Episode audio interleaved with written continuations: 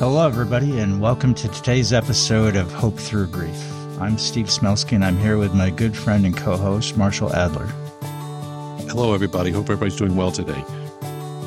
We have a special show for you today. We have a guest speaker with us today, Mr. Herb Knoll. He's a friend of ours, and we've gotten to know him over the last few years.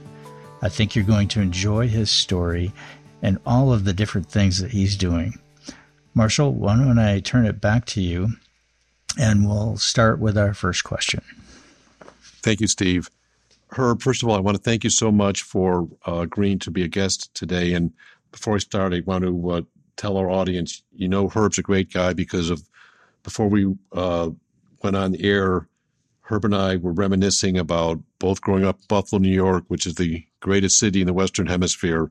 So any, anybody from Buffalo is a soft spot of my soft spot in my heart, and, and Herb is a Buffalo Bills fan like I am. So we're I just want to get that on the record before we start. So Herb, um, I do want to get serious here, and if you can please tell us your story and your journey of loss and grief, I think that'd be a good place to start. Okay, sure. And um, thank you for the invitation to be with you today. Um, my wife, uh, her name was Michelle uh, was diagnosed with pancreatic cancer at the age of uh, 49. And that was 15 years ago, or almost almost 16. Um, so that started a 39 month journey of caregiving, and I had a lot of help uh, from neighbors and such. Uh, she had to have 150 chemo treatments Mm. So it cost me 300 lunches because they would go to lunch and the neighbors who escorted her to the treatment so I could still go to my job. And it was it was difficult. I mean, I watched her fade away from a size 10 to an 8 to a 6 to a 4 to a 2 to a 0 over that 39 month span. Uh, she passed in March of 2008 and I'm a banker by trade. And we were new. Uh, I had accepted a position in San Antonio, Texas, with a bank, and we were new, and we were just we hadn't even emptied all of our boxes, and that's when she died. And so, about four months later, I was in my office, and my routine was get up and be in the office by four work like crazy all day, and then go home at about seven and crash. And that was my life. That was the extent of it. And one of my young employees came in my office. I mean, she was only about 19 years old, but she had the courage to tell me something. And she said, Everybody on the floor misses your laughter because I'm a pretty gregarious guy. And I realized when she told me that, that I wasn't handling my grief well enough. So I decided to seek out help.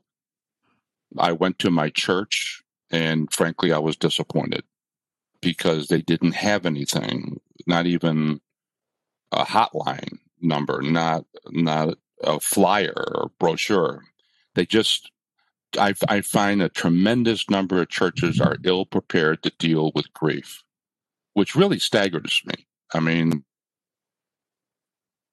it surprises me that the, uh, it when people think of death, they think of their house of worship, and they come together. And but the the clergy just aren't prepared. They're not trained. In fact, in most uh, colleges, seminaries, they don't even teach grief. Mm-hmm. It's not even on the curriculum. So anyhow, I learned that after the fact. Then I went to the Veterans Administration because I'm a disabled vet, and they assigned a counselor to me, which was helpful. But then I went to Barnes and Noble, and I asked the gentleman behind the counter, "Do you have anything for a widower?" Well, he typed widower in his computer's search engine. He then looked up at me and he said, Mister, I don't have a damn thing for you. Wow. Now he said, let's go over to the bookcase and see what we can find. And he, we found 15 books all written for widows. And he said, Some of the chapters may apply to you, but I don't have a book for widowers. Well, I had been published in the past, and I decided right there and then that I was going to write a book. I said, Someone better write this book, and it might as well be me. So a few months later, I left my position. I was a senior officer in banking. I left my career of 38 years to begin my research of my book.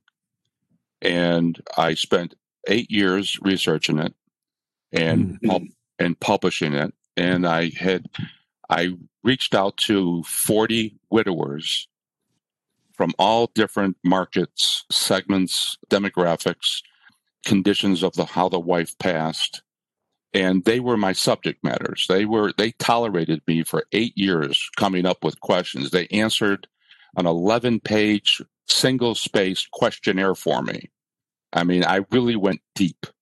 And then I went and found professional staff like attorneys, psychologists, sociologists, medical doctors, uh, clergy, and I surrounded myself with them. And then I was able to publish the book in uh, three years ago. Since that time, the book has become a play and mm-hmm. it it won best new play of the year in upstate New York. It played at the Alleyway Theater in Buffalo. Wow! And it's and it's, oh, wow. and it's called "I'm Fine," and the name "I'm Fine" came from one of my subjects, one of the widower subjects. That um, he said, I asked him once, "What's the best thing that ever happened to you during your grief journey?" And he said, When I told my family and friends, I'm fine, leave me alone with my thoughts, they ignored my instructions and forced their way into my life, and I'm so grateful they did. So, anyhow, that became the play. So that's how I lost my wife. And then I decided that I needed to do more. So I created the Widowers Support Network.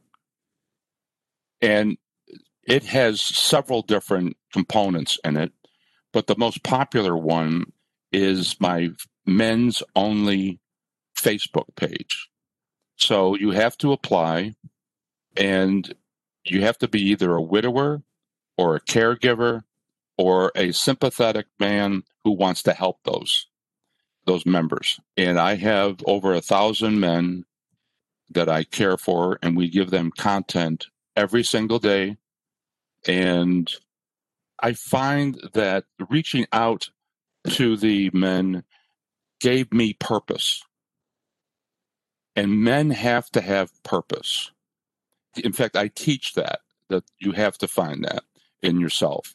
And the men that I find that join my group come from really all walks of life. They are PhDs, they are professors, they are garbage men. They are unemployed. The conditions that their wives have died varied completely from childbirth to murder to suicide. I mean, we get the whole gamut. And what we do is we listen to them, we comfort them, and we encourage them. And we give them content like on Sundays, we pay respect to the Christian community. We also talk sports on Sunday. On Mondays, we talk about money and your personal finance. On Tuesday, we have music and we have columnists. I have nine columnists that write columns for me, and they are either authors of books or they're widowed or there's they have a reason to be there. On, on Wednesdays, we talk about their health and more columnists, more columnists on Thursdays. On Fridays, we remember the Jewish faith we talk sports again on Thursday. On Saturday, we talk about handyman's corner and how to fix things around the house because so many men are capable of running a corporation, but they can't balance the checkbook. right. They can't pay the paper boy. I mean, they are right. totally incompetent without a wife. Yeah. And it's especially especially if they if they grew up with a doting mother right. who met their every need And then she even went out and found him a doting wife. And then she continued the saga. Well, those guys are in deep trouble. Right. And we throw them a life raft. so, um, and it's the most gratifying thing I've ever done. Herb, that's amazing. I'd just like to follow up. I'm not sure you know this. I, I met Steve after my son Matt passed away. He passed away July 22nd, 2018. And I, like you, knew I had to do something. So my wife went on the internet and she said, I got to find something. And she found Grief Share. And she goes, What do you think? I go, I have no idea what that is. She goes, Some guy Steve's running it. I go, Shoot him an email and see if we can join. So, I mean, we were like two, three weeks after we lost Matt, and we went there. And I told the story before where Steve started the grief share by asking everybody if they had taken courses on grief. And again, I just lost my son. And I go, Of course, they haven't taken a course on grief. And everybody else there was saying, No, we haven't taken a course on grief. Like, who in the right mind would ever take a course on grief? You'd be insane. But we obviously know now that you will be needing a course on grief if you are a human and live on this planet. Because either you're going to pass and people are going to grieve you, or you're going to live and your loved ones are going to pass. So what you're sort of saying is what Steve really began his course on grief share dealing with that there is no course on grief and we really have to fill that void because there's such a need for it. And I'm, I'm fascinated by the way you did that because my journey is a little different than yours in the sense that you're a widower and I'm lost my son. My question before I turn to Steve is: Do you have children? Do, do, do you have any sons, sons or daughters? How many children do you have? I have four, but I've remarried. Okay, and so I have four stepchildren and my children. Okay, um, and I have several grandchildren. How has their journey been different than yours? Have you incorporated their journey at all into your journey as a widower dealing with grief? Yes, yeah, they are somewhat. You know, it's interesting you asked that because as I think about my father who was a widower, I feel embarrassed that I did not do more for him. Right, that's what I'm sort of getting at, right? The different dynamics, the different journeys. And he lived a long time. He lived 12 years later, and I, I just was not understanding enough. But my children are all sympathetic and they're all sensitive to it and they all liked her, you know. So, and my, my new wife is terrific. I mean, and, and I, I just hope that if there's an afterlife, that I'm going to have to introduce the two of them.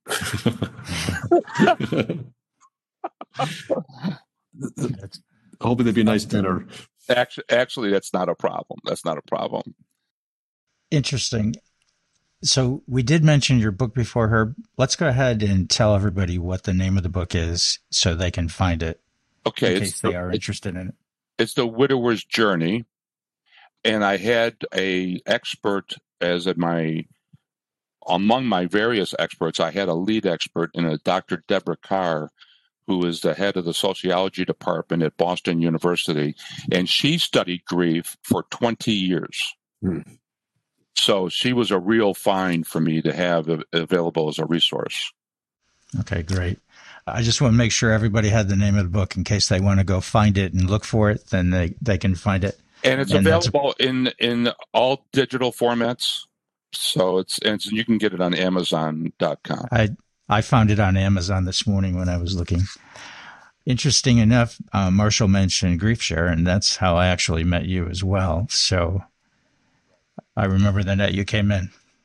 Yeah, I, that's when I was still writing the book and researching it, and I I've heard so much about GriefShare that I wanted to go and experience it so I can speak to it intelligently, and um, it was great.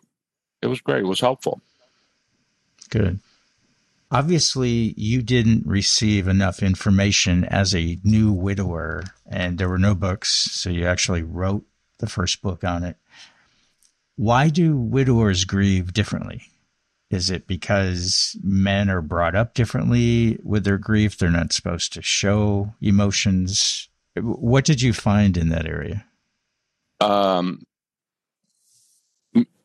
men, boy, I I can be somewhat critical of my fellow man uh, when it comes to this topic because I think they don't really use their brains fully and they react. Um, and I, I find that they're, like I mentioned before, they're very dependent on the spouse if there is a spouse, except there is a, something that I did observe, and that is people who have been in the military tend to fare better in dealing with grief because they have become they they understand structure they and men work better with structure. They understand that they have to get off the couch and get in the game to prevail. Many of them have seen death in the past, which also helps. And they know how to live, I mean, and survive. And they can iron their own clothes and they can cook their own meals and they can uh, bandage up a wound where other men mommy, where are you? I I need this, I need that, and it's really sad to observe this in people. So there's some people who, like I said before, can run a corporation but can't balance a checkbook. There's also the emotional side. They go home and they they tell people, "I'm fine. Leave me alone with my thoughts." In the darkened home with the curtains drawn, and they're really hoping that somebody knocks on the door or calls them. But with the mm-hmm. pandemic, we have what's called compound isolation, mm-hmm. and it's even worse. And it, Debbie, the Dr. Carr, and I, we actually did a podcast about that ourselves a couple months ago about compound isolation, and it's it's dangerous, but it's the, it's the world that we live in, and for at least for the time being. Unfortunately, you're right. Herb, what do you think is normal for a widower to feel right after a loss because you know men are different. I hear what you're saying, but there's also you know so much of you know I could take growing up in Buffalo as you, sports was always a big thing, and you know I just always remember you know playing sports and getting hurt. You know you could have a huge gash in your leg. You know, put dirt on it and keep on playing. Like that's going to solve everything. You know, like you just tough it out and, and stay in the game, which when you're a kid and you're resilient, that's one thing. But when you're an adult and you lost somebody you love, it's something else. So how does that factor into the grief of a widower? The the widowers um so going through the grief classes we've learned there's certain things that you think you're going crazy and you find out it's actually normal to feel like that or to think that way.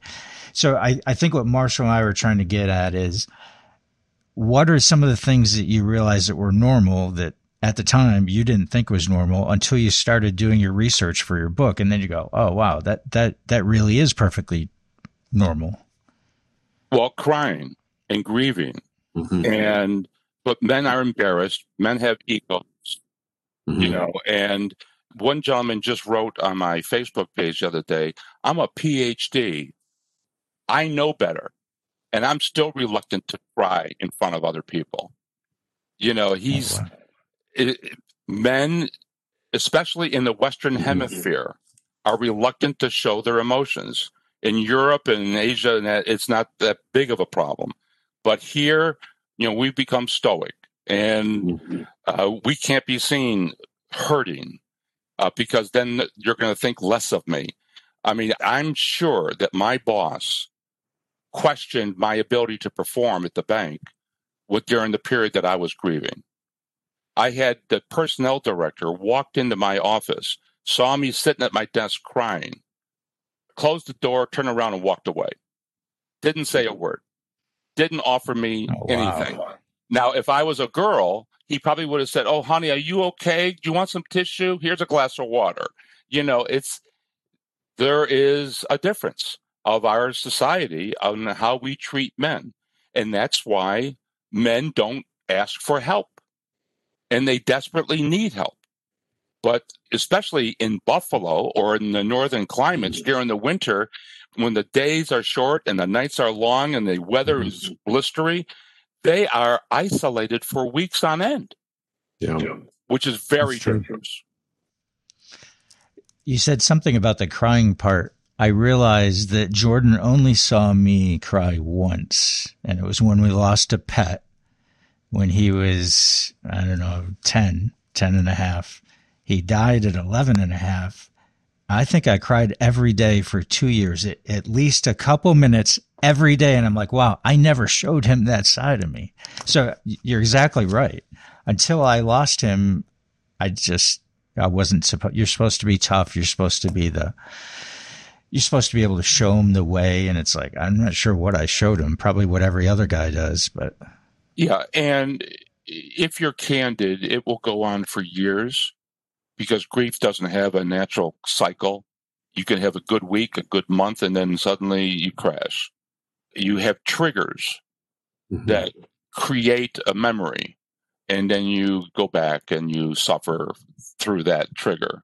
Uh, when I moved where I'm living now, I lived very close to here 20 years ago with Michelle. Well, I could tell you the restaurant on Lake Mary Boulevard what she wore the last time we were there. So every time I go by that restaurant, I can't help but think about it. You know, you, you just, and that's been tw- 13 years.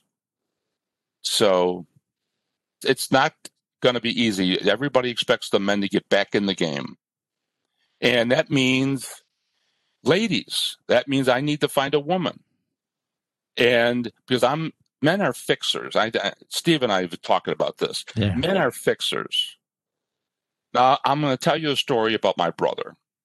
My brother was on a plane with his wife, and his wife said to leaned over and said to him, "The little boy on the seat behind me is kicking the back of my seat." well, my brother, being a man, which means he's a fixer, Mm-hmm. He turned around, saw the boy, and said, Knock it off. well, his wife leaned back over to him again and said, Why'd you do that? and she said, Well, you told me he was kicking your seat. He said, Yes, he was. I didn't want you to do anything. I just want you to know it. right. So men are fixers. And when their wife is passed, they see themselves as broken. Mm-hmm. And I need to be whole. So th- frequently they'll marry the first girl that they, they date. The first girl, doesn't matter, anybody. And their fatality rate of their marriages is over 50%. But the uh, uh the other thing that that impacts uh, men is suicide, because four to five times uh, of the suicide rate of women, men will commit suicide. Mm-hmm. And because they're so they're so lost. They could have a great career, but they're still lost. What most men do is they just bury themselves back into their jobs, like I did at four in the morning. It hurt that obviously, as I mentioned before, my son Matt died by suicide, and I'm very involved with the latest research and statistics and I know you talked about the effect of the pandemic on grief. Well, they're doing a lot of statistical research now of the effect of the pandemic on suicide, and it is not good because you know with grief, you know Steve and I've talked about this. Like in the Jewish religion, you have a period called sitting shiva where everybody comes over, friends, family, loved ones, and just sort of takes over the house for the grieving family, bringing food, and it's a very helpful way to begin the journey of grief. You can't do that now. With, the pandemic, you can't have 50 people in your house bringing in food and everybody hugging and kissing and, and giving you emotional support. So you already start off at a deficit to begin with. And then you talked about being home with the curtains closed, sitting by yourself, that's social isolation, that's social distancing. It's what you have to do now with the pandemic, and it's horrible for grief, and it's horrible for what effect it's having on people, including suicide, because they are showing that statistically the suicide numbers this year compared to last year and the year before and the year before are in fact higher. And they're trying to uh, obviously make the connection that is the pandemic causing this? And it would sure the heck seem like there's a causal relationship there. And I think with men being the stoic and tough guys they were supposed to be, would just compound that. No question. It's yeah, no no question. Now there's some tools that are out there that are available for such cases, like take them a meal. Are you familiar with that? No. It's a it's a software program. It's an online take them a meal.com and you can schedule uh, so that you don't get all the meals at one day and then nothing for the next month and it, and it ladders them. It spaces them out and you can you can send it out to a bunch of relatives and then those who are in a position to help can take a day and say what they're going to bring. So there's there's some tools out there and zoom and right. you know, is a big big i can't imagine being in a pandemic without zoom it would be even more hurtful and more damaging it would absolutely and you know i think we need human contact in any way, shape, or form you can get it. You know, is this as good as a hug? Of course not. But it's better than isolation. That's where you got to look at it.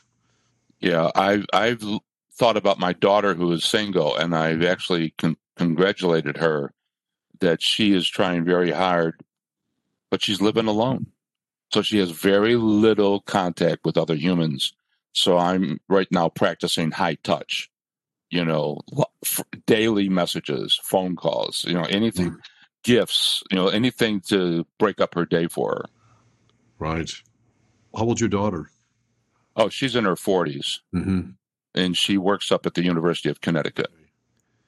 Yeah, it's, again, I think the effect of the pandemic on society in general and people in grief in particular is going to be profound that we may not even know the true permanent effect of it for years or maybe even decades.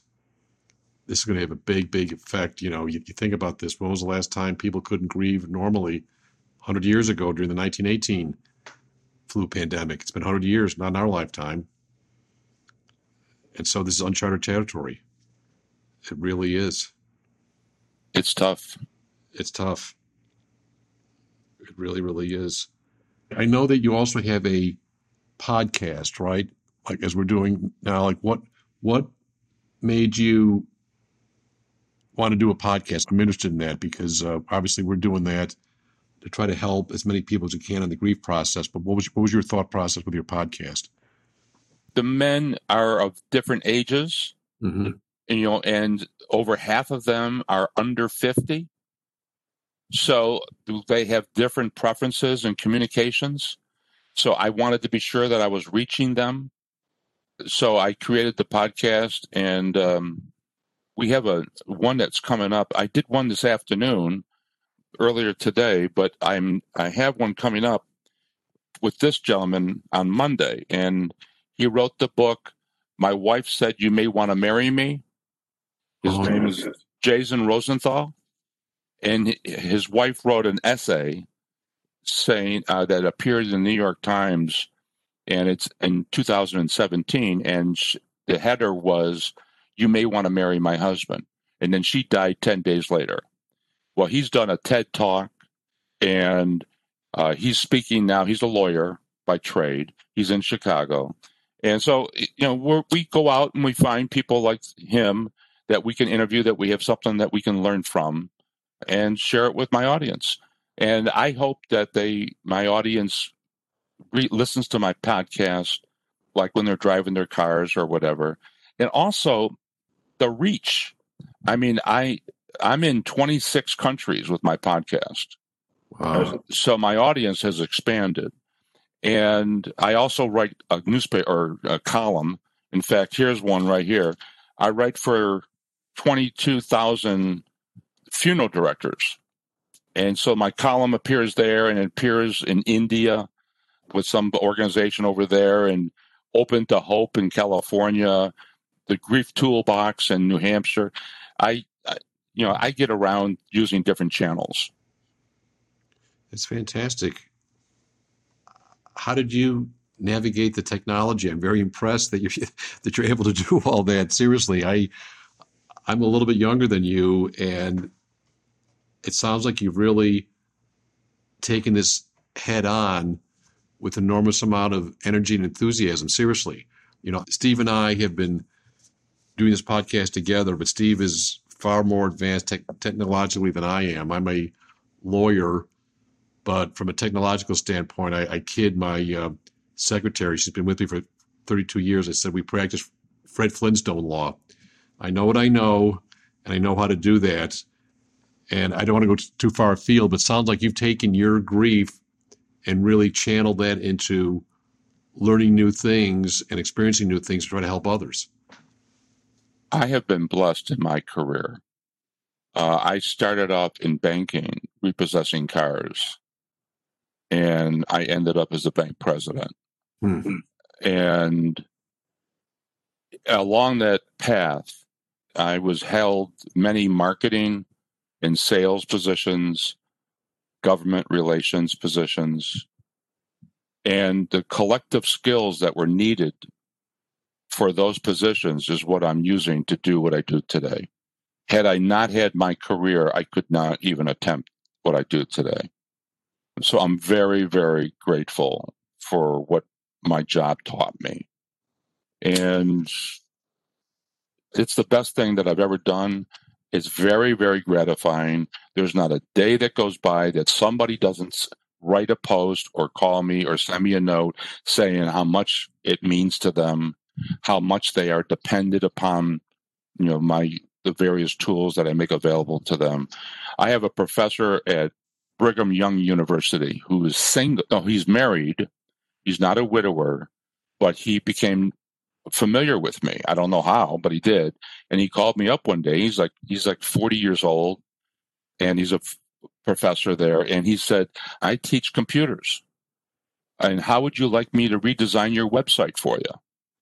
And I'll use my students." Sure. You know, have at it. So I get a lot of help from the the gentlemen who become familiar with my work.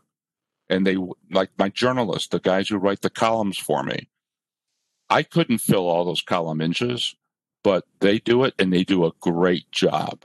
And they come up with topics that I never even would have thought of. So it's um, it's a labor of love. I sometimes think that my my void of not helping my father more, I'm giving forward. Um, and I'm actually concerned that my health is going to come into play. And so I'm looking for a place that I can partner with or make some kind of special arrangements with. But because I know that the men are dependent upon me.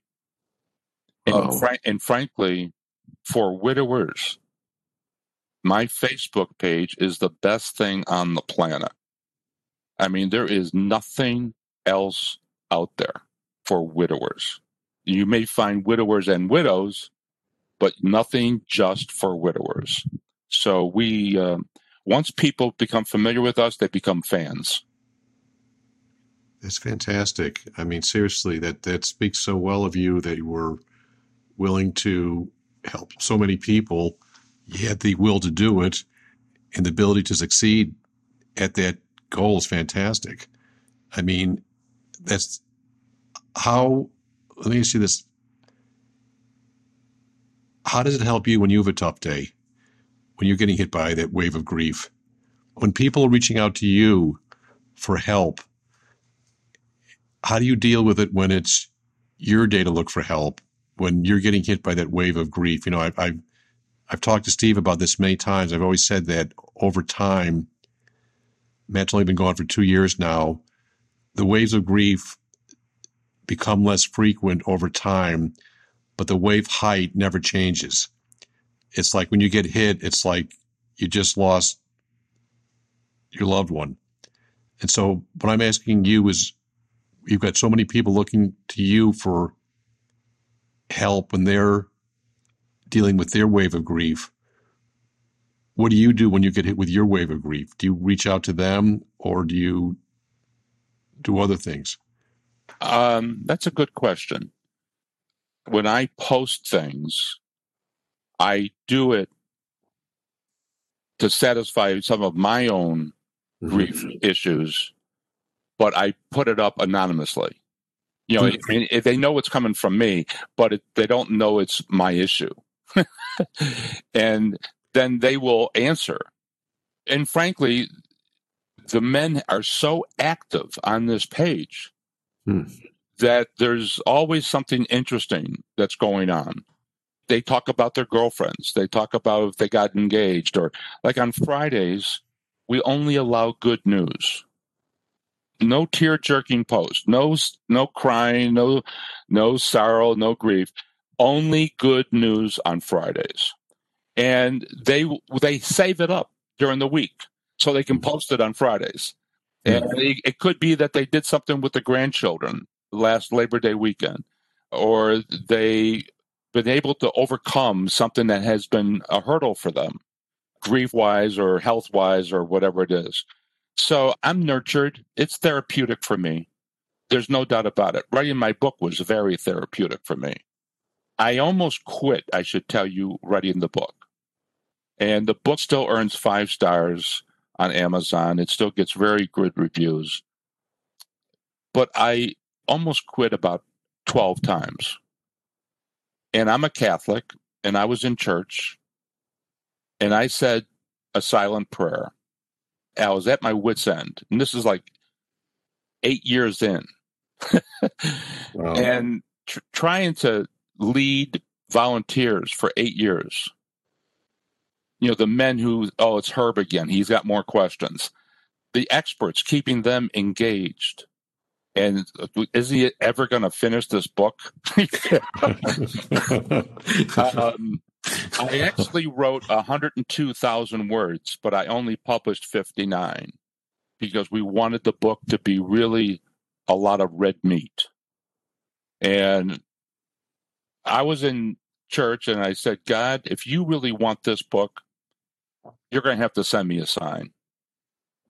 Well, the pastor gets up and does a homily that was custom made for my ears. And I thought to myself, okay, I'll give you the book. And six months later, it was released. Wow. So, so I told the pastor that he saved that book. Well, again, also, I, I, I should tell you, my current wife saved the book because I could not have written it without her support. And the number of hours that I put into the book, I mean, you're talking thousands of hours. Mm-hmm. And I got binders and binders of research and questionnaires and etc. and tabulations. My wife is a very giving person, my current wife, and she enabled me to write the book. And she's my biggest fan. Right. That's wonderful. Again, I, am I'm just so impressed because I I'm looking at what you've done. You've you've written a book. You've set up a support network. You've got a podcast. I mean, you're like a one man band. I mean, seriously, those guys with the all the instruments and doing everything at once. I think it just is a good roadmap because anybody that loses a loved one, you want to make your life a tribute to theirs by making the world a better place the way they did when they were here. And they're not they're not here anymore, so we have to do it. And it sure the heck sounds like you're really doing a very good job with that. I'm a man of faith. And I've been blessed more than I deserve, as they say. And I need to, I owe others. So I'm just trying to fulfill that obligation.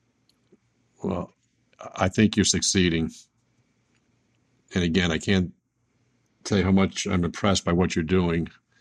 And I, I've always said the people from Buffalo are the best in the world, and you, you you're, you're proving this. You're proving that with what you're doing. Seriously. You know what's funny about the city of Buffalo is you go to a Tops Market or a or, or a Wegmans, and you will talk to people who pass you with a shopping cart. You'll talk to them. Know, you know, where could I find this or what? But in the South, if you're in a Publix or a Winn Dixie, you don't dare talk to anybody because it's an affront to them. it's it's it's interesting you mentioned that. My my father grew up in Buffalo, but my mother grew up on the Lower East Side of, of Man, Manhattan. If you know Katz's Delicatessen, the famous delicatessen in New York, she grew up right across the street in First Street and Avenue A. My my grandfather was a Russian immigrant and was a tailor, and he went bankrupt during the Depression. He had eight children, and he had to work as a New York City sanitation man, a garbage man. He made $36 a week, and he had to feed 10 people on $36 a week. So my mother moved to Buffalo after my father finished podiatry school. My father was, was a foot surgeon. And she moved to Buffalo and she didn't even know where Buffalo was. She, she, she, you know, she knew it was someplace west of the Hudson, but she didn't know where it was. And she told me so many times that her best friends in her entire life were people from Buffalo. They meant more to her than any of the friends she made in her entire life. So she was a New Yorker, but she became a Buffalonian. And I've had so many people tell me that.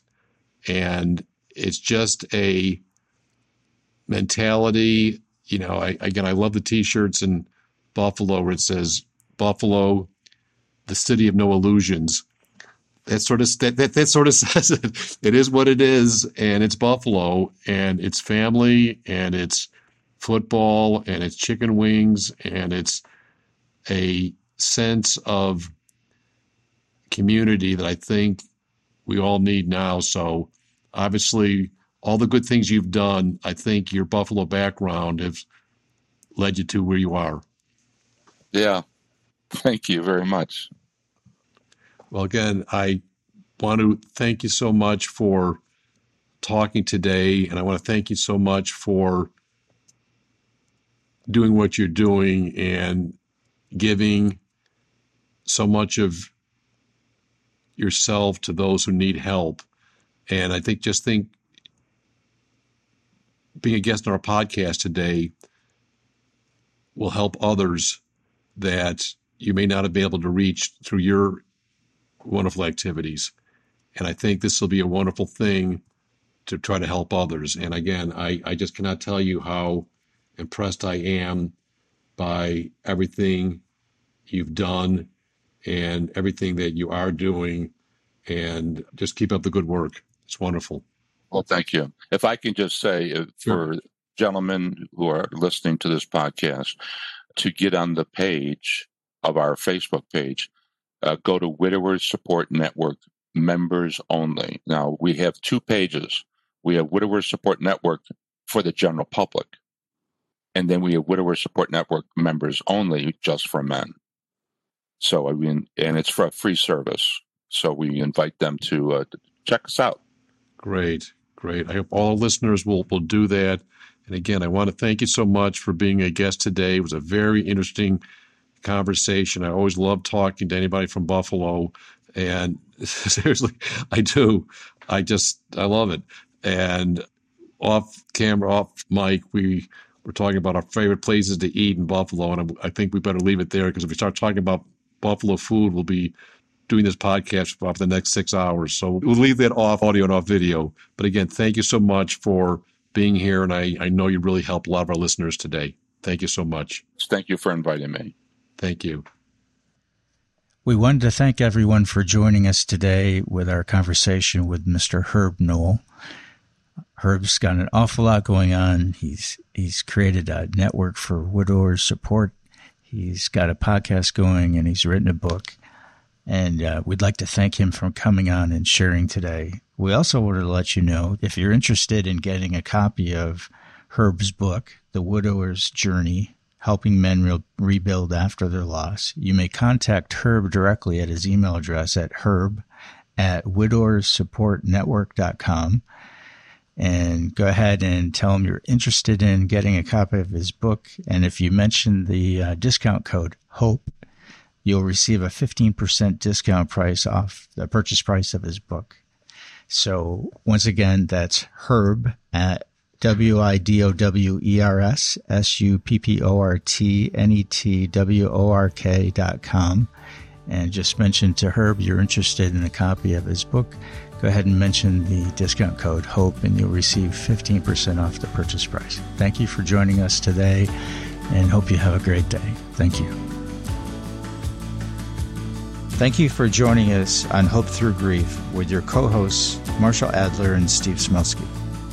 We hope our episode today was helpful and informative. Since we are not medical or mental health professionals, we cannot and will not provide any medical, psychological, or mental health advice. Therefore, if you or anyone you know requires medical or mental health treatment, please contact a medical or mental health professional immediately.